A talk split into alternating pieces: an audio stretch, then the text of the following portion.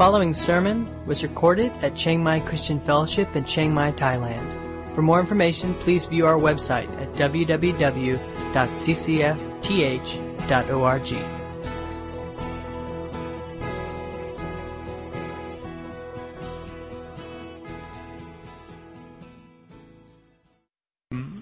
What does it mean to be wealthy or rich? Right? What does it mean to be rich?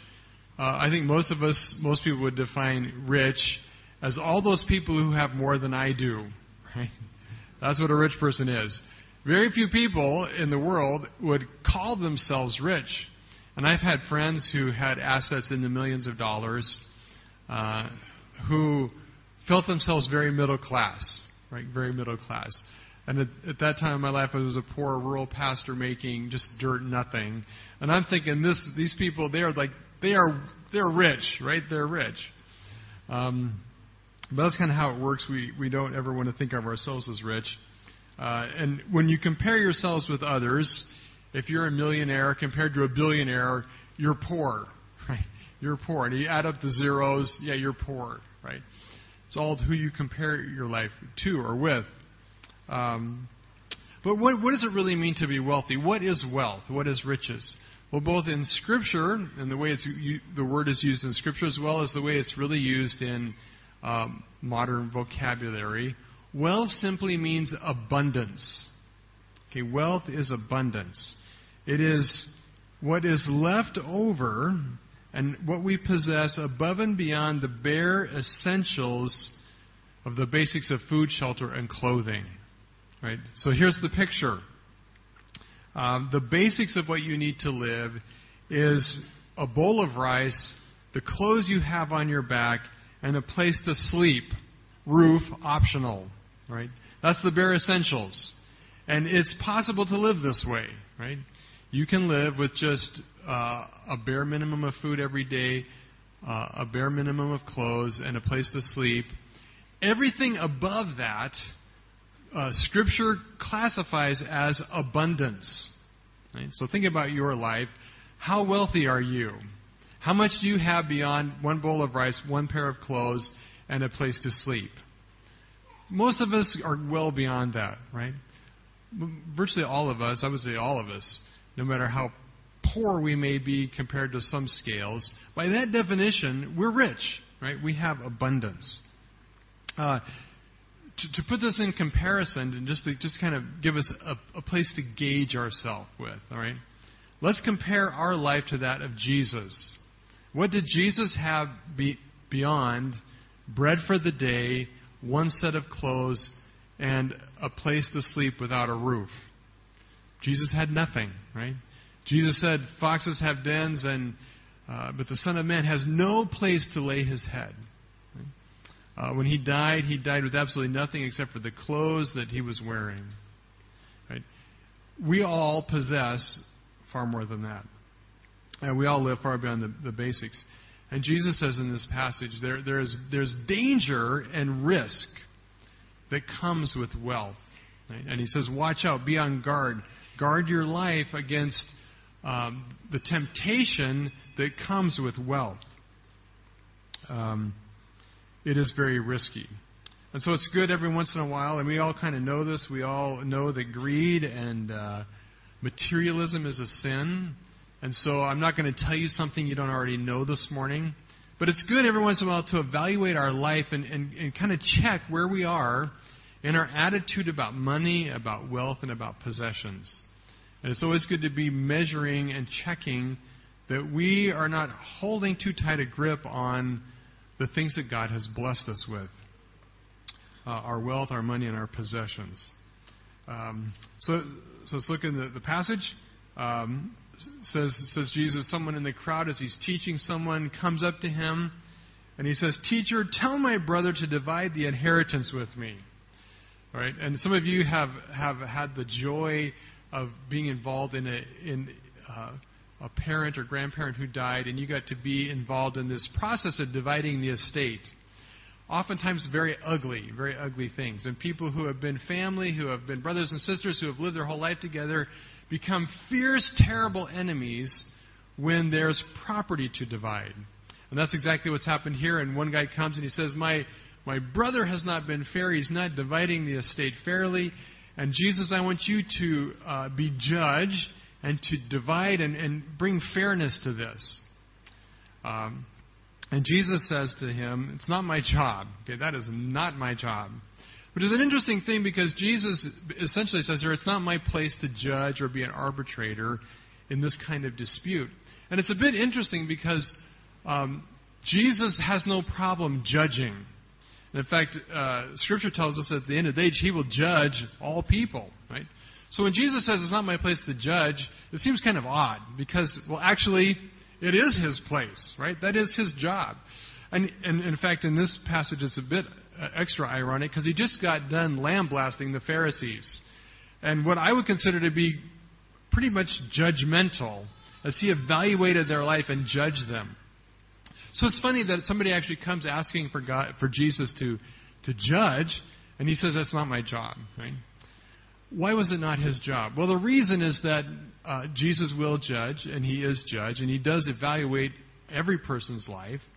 What he cannot do, though, is try to bring fairness between two self consumed, selfish people. Right? And we as parents know how this works. If you, if you have parents, you have kids, you have more than one child, if you have an only child, you're kind of off the hook on this one. But if you have more than one child, we hear this word often Mommy, that's not fair, right? Daddy, that's not fair. And what that means is, in the grand scale of my selfishness and my sibling's selfishness, you're not dividing our selfishness equally, right? And uh, how can I be really selfish when they're being having the opportunity to be more selfish? And so, fair means help us be equally selfish. And that's exactly what this guy's asking for here. And Jesus said, I, I can't do that, right? I'm not called to help people be equitably selfish. Right? It's not my job, right? But I'll tell you what I can do. What I can do is tell you why your selfishness is a problem, right? I will judge that part of your life. And I will tell you that you got to be on your guard and watch out for the greed and the covetousness that is driving this kind of dispute. Um, and, and so Jesus puts it this way He says, Take care and be on your guard against all covetousness. For one's life does not consist in the abundance of his possessions. Um, Jesus says there's great, great danger in wealth. And he's not saying here that wealth in itself is wrong. He's not saying that, and he's not calling all people to live as he did. So, the point of this message this morning is not to tell you all to go out, sell everything except for one set of clothes, and be homeless and live on the streets. Okay, Jesus does not call us to that. In fact, what you have is a gift and a blessing from God. God has blessed us with the wealth that we possess. And the problem is not in that blessing itself, but that blessing comes at great risk and danger that it can turn us to things that are self centered and sinful. And so we must guard against it. And specifically, uh, the, the risk of wealth is that it can cause us to be covetous. Uh, what is covetous? I have no idea. Um, it's a word that I, I know is like one of the, t- you know, in the commandments in the Bible. We're not supposed to do it. I'm not quite sure what it is. Uh, some translations, Bibles translate the word here as greed which is a little, a little more identifiable for us. What does it mean, though? What is greed? What is covetousness? Well, the word literally means the desire to have more. It's the desire, the longing, uh, the, the lust, the craving for more. Well, for more of what? Well, certainly, uh, in the context here, it's for more than what you already have. Right? So, it's, it's the sin of not being content with the blessing that God has given you and be happy with that. It's wanting more of what you already have. But even beyond that, I think it could be, de- it could be de- defined as, uh, especially as Jesus portrays it here, as wanting more than what is the basic essentials of life. Uh, God wants to sustain your life. He wants you to have that bowl of rice every day, and hopefully with some good, you know, gap cow on top, um, some good curry. He, he wants you to to eat well. He wants you to be clothed. He wants you to have a place to sleep. Beyond that, the abundance, right, and the, the craving for everything beyond that could be classified as covetousness, right? The longing and desire for more stuff. And, and he says not only are, should we guard against covetousness, but he says all kinds of covetousness, all kinds of longing and desire. Uh, so it means things like money and wealth, but it also means things like comfort and security. It means things like power and control, influence and respect, uh, freedom and independence, travel and adventure. Right? Anything beyond the basic essentials of life. Uh, the longing, the craving, the lusting, the hungering after those things, the Bible classifies as covetousness. Right? And Jesus says, beware of coveting. Right? Um, beware of the desire for more and more and more stuff. Now, is it is it a sin to have more than just the basic essentials? Well, I don't I don't believe it is a sin.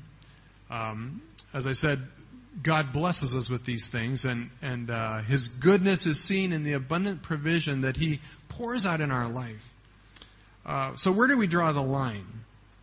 Um, how do we know when we're crossing over into this, this realm of covetousness, of greed, of wanting more?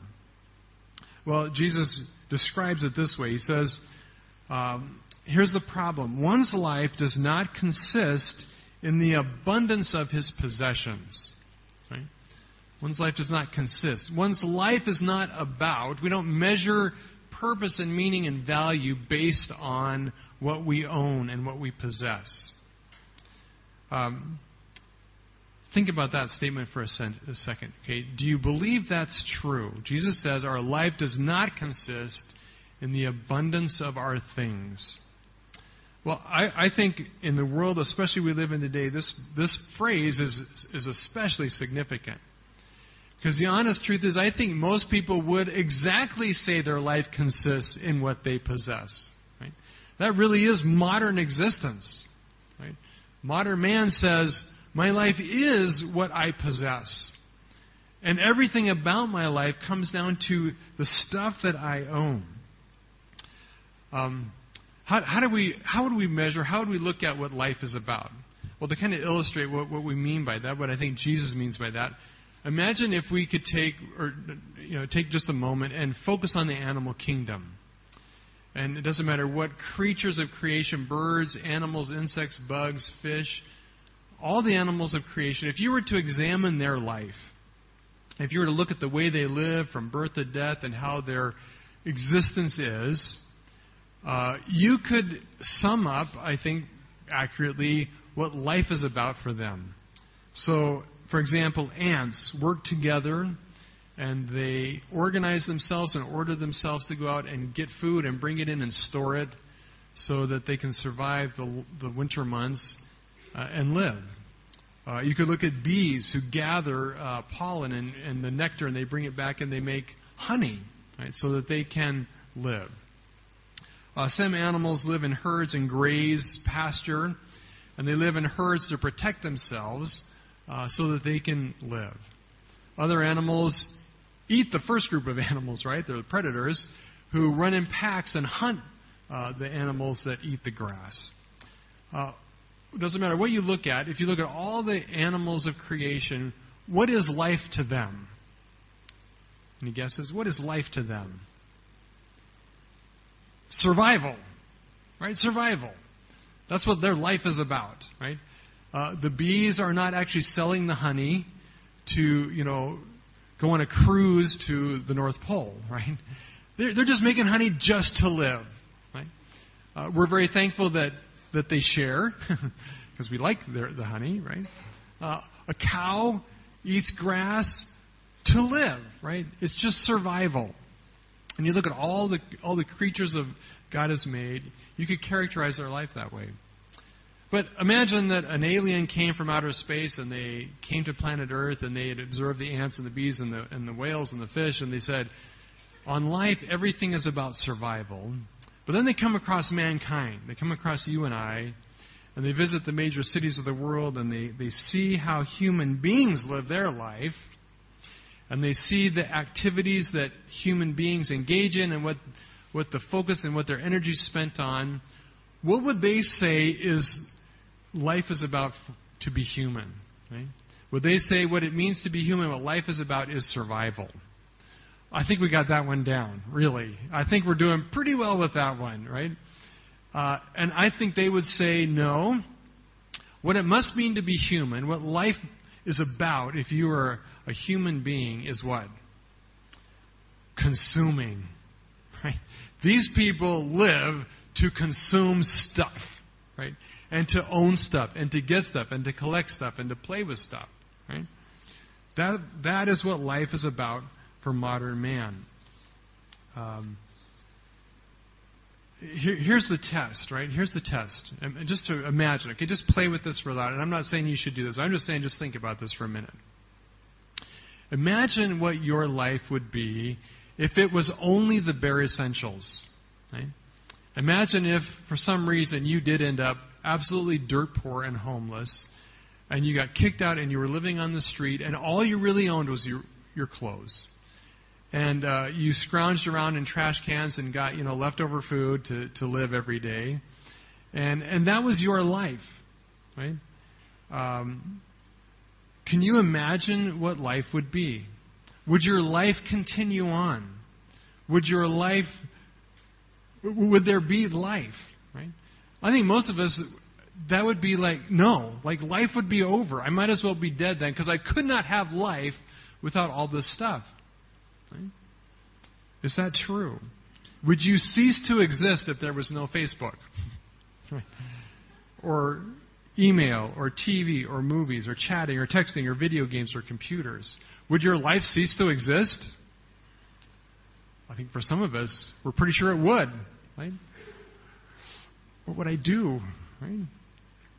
Would you die if you had only one set of clothes and one pair of shoes and no furniture and no car and no savings account and no paycheck. Would you die? There's a lot of people in the world who would be proof that no, you wouldn't die. You would live on, right? You might wish you would die, but chances are you would keep living, right? Um, could your life have purpose? And here's a question Could you do meaningful ministry? Without a computer and without internet and without technology and without all the stuff we have. I think Jesus would say it can be done, right? Um, Jesus amazingly did a lot of ministry without a computer. Crazy, crazy, right? And never posted anything even once on Facebook, right? What is life about? Right? When our world and, and the mentality of our, uh, our modern existence, uh, this is a strange saying. Life does not consist in the abundance of your possessions. Life is not found in all of this stuff. And think about the time and energy and effort and worry and concern we spend on all this stuff. And Jesus says life is not anywhere in that stuff. Right? So if it's not in those things, if, if the purpose and meaning and worth and joy of life is not found in these things, and by the way, that's a big one. Joy and happiness is not found in these things. Here, here's a question. If all that was stripped away, could you still be happy? Right? Jesus says yes. Because happiness and joy and meaning and purpose in life is not found in those things. So the big question is well, then where is it found? What is life about for us as human beings? Well, we'll answer that question in a minute, but first let's look at the parable that Jesus tells to teach about what this means as he tries to unpack for his disciples what this looks like. And he says, he, he told them this parable saying, the land of a rich man produced plentifully. And he thought to himself, What shall I do, for I have nowhere to store my crops? And he said, I will do this I will tear down my barns and build larger ones, and there I will store all my grain and all my goods. And I will say to my soul, I love this, soul, you ever talk to your soul? Soul, you have ample goods laid up for many years. Relax, eat, drink, and be merry. Um, first, the first, first thing, the, the main character in the story is a rich man. Right? Even before this story, he's a man who has gained and acquired wealth. Uh, he has abundance, right? And Jesus does not condemn his wealth. He doesn't say there was this sinful, wicked rich man. This is a rich man, and he actually has gotten there, as, as the story implies, through diligence and hard work. He has applied wisdom to agriculture, and he has bought lands, and he's managed lands, and he's got fields. You know, he went to Echo and got consulting from Abram on you know what pl- things to plant, and and uh, he studied well, and he's been diligent to to do this well, and it's gone well for him. Right? Is that wrong? Well, no. That's that's that, that's a good thing, right? And so Jesus is not faulting him. He's he's a hardworking guy. He's wise. He's been diligent. He's he's studied hard. He's managed the fields and he's managed his laborers and he's leveraged things so that he could be successful, and it's worked for him. Um, but not only has it been a matter of his own hard work, but he also has gotten really good luck. Uh, but of course, the good luck is not luck, it's, it's the blessing of God. And it said that this particular year, as he uh, planted all his crops and he managed everything well, this particular year, God rained down huge favor on him. The rains came at the right time, and the sun came at the right time, and he ends up with a bumper, bumper crop. And his land produced plentifully. And he did well. He kind of, you know, he struck the jackpot. Because God blessed his efforts. Uh, do, do any of you like playing board games? I like playing board games, and it's it's, it's fun. And, and there's a lot about board games that's kind of like real life. And take a game like Monopoly. Probably most of you have played Monopoly, and and it's a, kind of a good picture of this very thing, right? You start off and you, you start with just minimal resources and minimal um, cash, and you apply skill and, and, and you go around the board multiple times and you're trying to buy the right properties and put houses and hotels on it uh, so that you can gain you know, more income. And the more income you get you're leveraging. And if you're a good player and you use skill you can, you can do well. But of course there's always the luck of the dice right? No matter how skillful you are you need the right roll of the dice so you can land on boardwalk and buy it right and you need extra quadruple luck to get both Boardwalk and Park Place, right? Prime real estate, supreme, you know, primo real estate. But you know, you've played the game well, and you've got the good luck, and God has rained His favor down on you, and you end up with Boardwalk and Park Place, and you've got maxed out with hotels on both, and you're just waiting like a black widow spider, right, for some poor victim to land on your property, and you nail them, right? And instantly, you, you're in the you're in payday, right? And all of a sudden your problems are over, and you, you, you kind of cross over this threshold from struggle to all of a sudden you own the board, right? And you have all the wealth in the world, and you can land on their piddly little whatever place, and it's nothing for you to pay rent to them. But oh man, when they land on yours, you, and pretty soon everybody's going bankrupt, and you are king, and you just want to keep playing because it is so much fun to just suck the life out of everybody. Right? Of course, by that point, you know they've all given up. They've thrown things at you. They they hate you for life. Right? Well, that's kind of where this guy's at, right? He, I mean, it works for him. And all of a sudden, wow, he's winning. And it's like the worries are over. And he's got this huge crop. Everything is cashed in. All of his labor, all his strategies have worked. And all of a sudden, man, it just happens. And life is good. Uh, but he has a problem. And of course, back in, in those days, they didn't have a lot of the advantages we have now. So to really capitalize on this harvest, he has to find a way to store it all. He's got so much harvest that his, he's maxed out his barns, right? Um, and and he's, he's thinking about the future, and he's going, you know, I have so much stuff. I have so much stuff, so much harvest that this harvest could set me for, for years, for decades, right? And uh, but to do that, uh, I've got to build storage facilities. Sadly, it's not like in our day where you could just cash in the crop and put it in a you know a money market account or a you know put it in the stock market and you know he's got to manage this himself. So he says, "What shall I do?" Because I know I have a plan. I'll tear down my barns and I'm going to build massive barns that's going to hold all of my grain and wheat and barley and, uh, and, and great wine and olive oil so that I'm going to have this vast holding of savings and this is going to set me for life. Uh, is there anything wrong with that? Right? Think carefully how you answer that question, right? Is it wrong with saving? Is it wrong with being successful and doing well and cashing in and putting it in savings? It's a good question, right?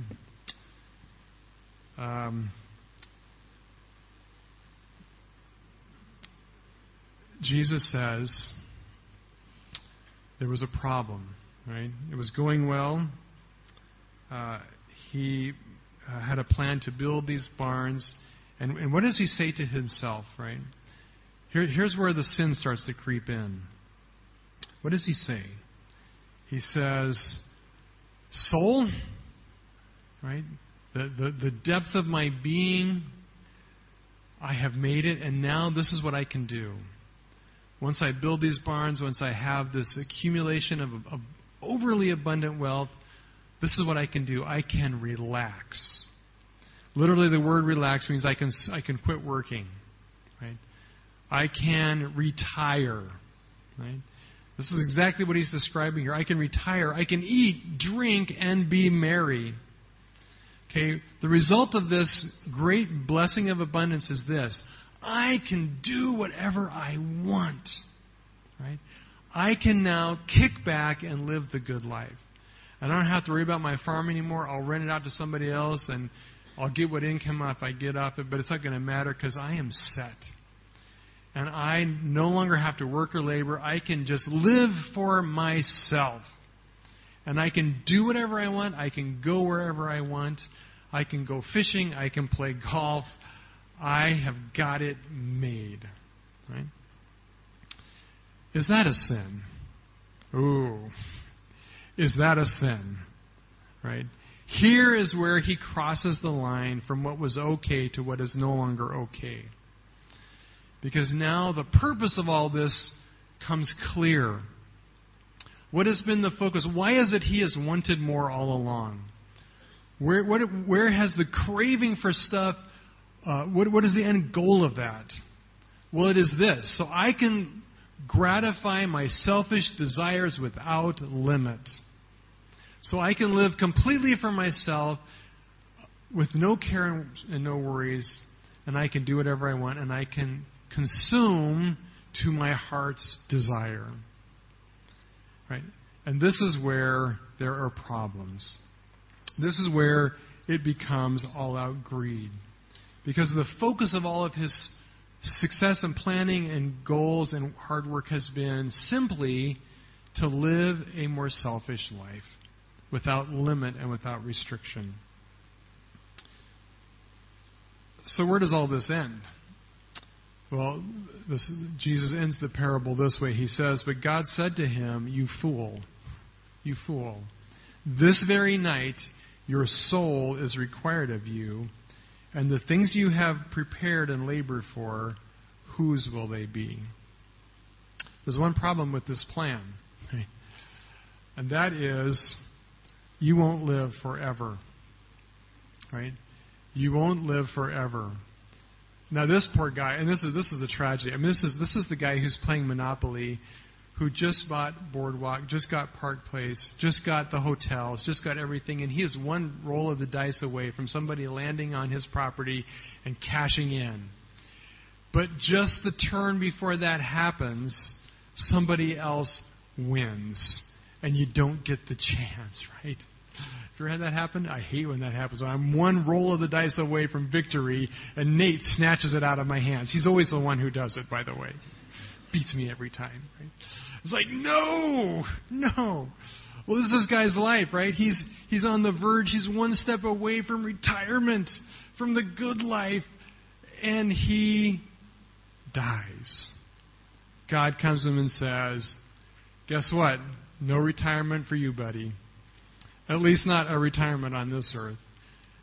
Uh, they have come to demand your soul. And your life is over. And who is going to enjoy all that you have worked for? Well, we don't know who's going to enjoy it, and it doesn't really matter because the point is, it's not you. It's not you. Right?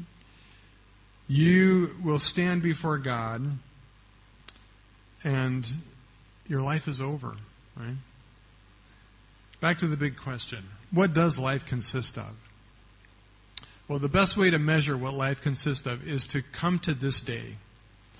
This day when your soul is required of you.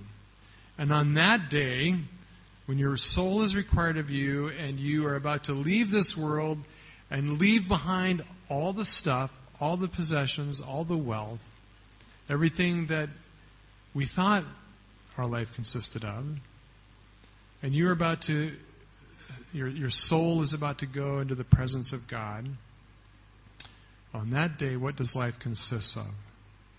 How would you measure your life then? Um, and, and imagine yourself on that day, whether you're, you know, if, you, if you're a teenager, old for you would be like 50, so imagine you're 50 on the verge of death. For, for those of you who are 50, you know, for you, it's, it's like 80. For those of you who may be 80, it's like 100, right? For those of you who are 100, you're there. Okay? You're there. right? You're at the end. Um, look back over your life. What's going to matter to you on that day? Right? What is really going to matter to you on that day? Will you be thinking about your stuff? Right?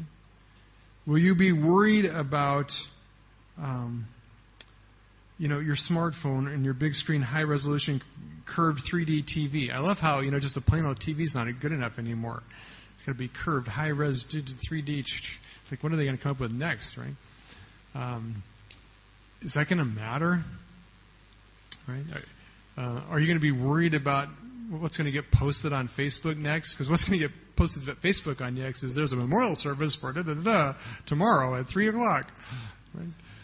Um, what's going to matter about our life then? Uh, are we going to really care about how much we got to play golf or go fishing or go on adventures or travel? What's going to matter? You see, and the point of what Jesus is saying here is that life must be valued in view of the future. But not the future meaning the time that we retire on earth and get to quit work and enjoy life, but the ultimate future, right? Are we preparing for the ultimate future when we will stand before God, when we will be a soul in eternity? Uh, what will matter to us then? Uh, what will we have that will be um, left when everything, when all the stuff is stripped away? Uh, one of the most tragic uh, accounts of somebody coming to the end, into their life that I've read recently is um, an interview with Steve Jobs right before he died. And uh, right at the end of his life, when he knew he had cancer, when he knew he was going to die, he commissioned a, a biography to be written about his life. And in one of the final interviews, the biographer asked him, as he's you know taking notes to write this biography on his life, he asked Steve Jobs, "Why, why do you want to do this? Why do you want a biography to be written about your life?" And here's his answer. He said, "I uh, have have wasted my life in relationships. In, in, in, that is, I have not built relationships with my children." Wow. says, My kids don't know me. Right? And he said, I, I want a biography. I want something left so that my kids will know who I am. And here's a guy who's in, achieved incredible things, incredible success, incredible wealth, uh, made technological advancements unlike anybody in his generation. And you know what he's thinking about? how he had no relationship with his kids and how he's going to die and they will never get to know who he really was as a person. Right? What matters at the end of our life? Well, ultimately, what matters is relationships, uh, is people. Um, and Jesus concludes this way He says, So is the one who lays up treasure for himself and is not rich toward God. Um,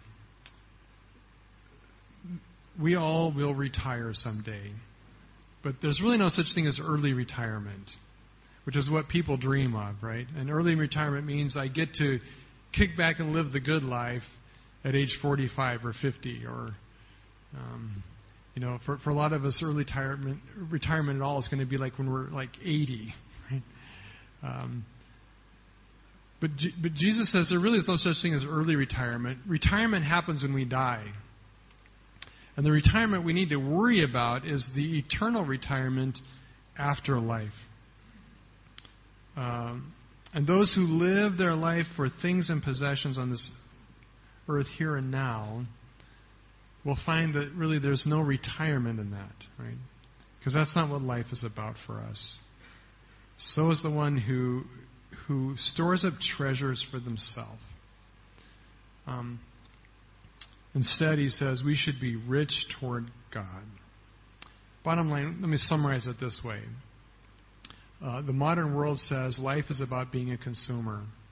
The joy, purpose, meaning, delight, happiness is going to ha- come when you can accumulate enough wealth to be a consumer without limit. But Jesus said that's not really the way it is, because none of that is, is what life consists of. Instead, he says, be rich toward God. And I think that means simply this a life that is rich toward God is one that's not abandoning wealth. Right? And, and, he's not saying here we should not have wealth or even save wealth. Um, the, reality is, most of us are going to live way longer than we want to or should. right? This is the world we live in. And here's the deal I don't want to take care of you when you're 90 years old, so start saving now, right? And your kids don't want to take care of you either. So save up, right? It's good to do that. It's good to plan for a day when you can't work anymore.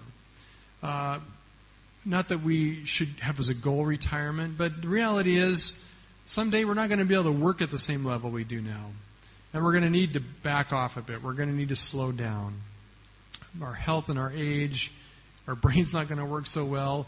And people are not going to want us like driving cars and using computers anymore because we're dangerous. Right? So plan for retirement. I'm not saying not to do that, right?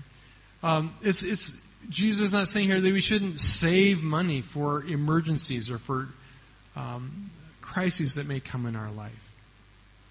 But the question is why are you saving? Why are you storing up? How are you using your wealth? Are you using it simply to consume it yourself? Or are you using it in a way that will be rich toward God? In other words, are we being a consumer or are we being a producer? What was the main mistake that this guy made? Well, it's that he didn't use his wealth to produce more to benefit others, to build relationships that were kingdom focused and God honoring. And the reality is that I think most of us in this room, I, I, believe most of us in this room, have this perspective. We are living our lives not to consume for ourselves, but to be producers, to produce and bear fruit for God's kingdom. And we know and we get what it means to invest and build relationships for God's kingdom to love our children and to love our family and to be generous towards them, to love our neighbors and to be generous towards them, to love the body of Christ and to give our lives in service to bless others. Right? Uh, God has given us incredible wealth. But are we using that for ourselves or are we using it to be rich toward God? To invest in things that are eternal? Ultimately, that means investing in, in relationships, in people, in doing what honors God and gives Him glory and worship, in investing in His kingdom. And Jesus will go on in the next passage and he'll explain more practically what this looks like. but uh, we'll stop here and just end with uh, just this reflection. You know, really, what is your life about? Strip away all the stuff, right? And maybe a good thing to practice. I'm not saying you need to sell all your things. Um, you you might want to consider selling some things, right? Um, living more simply, uh, modeling our life after Jesus, who lived in extremely simple fashion. But here's something even a little less extreme and maybe a simple step in that direction. Take a day or two or a week and just practice living unplugged, right? Imagine a whole day, like 24 hours without Facebook. Right? Imagine a whole day without computers or internet or technology. Right? Uh, find ways to practice stripping off the stuff, right? And and really ask yourself, how am I investing my life in eternal things? How am I giving myself to people in ways that's life giving, that is producing fruit for God's kingdom in my life and in theirs? That should be the focus of our life. How can I use my wealth uh, in ways that blesses and benefits others, not just materially, right? Because that's not just always helping. Like, you know, going out and buying a big screen TV for somebody else so they can be more materialistic. That, that may not be what Jesus is talking about here. But how can I give in ways that that bless people eternally? What would that look like in your life?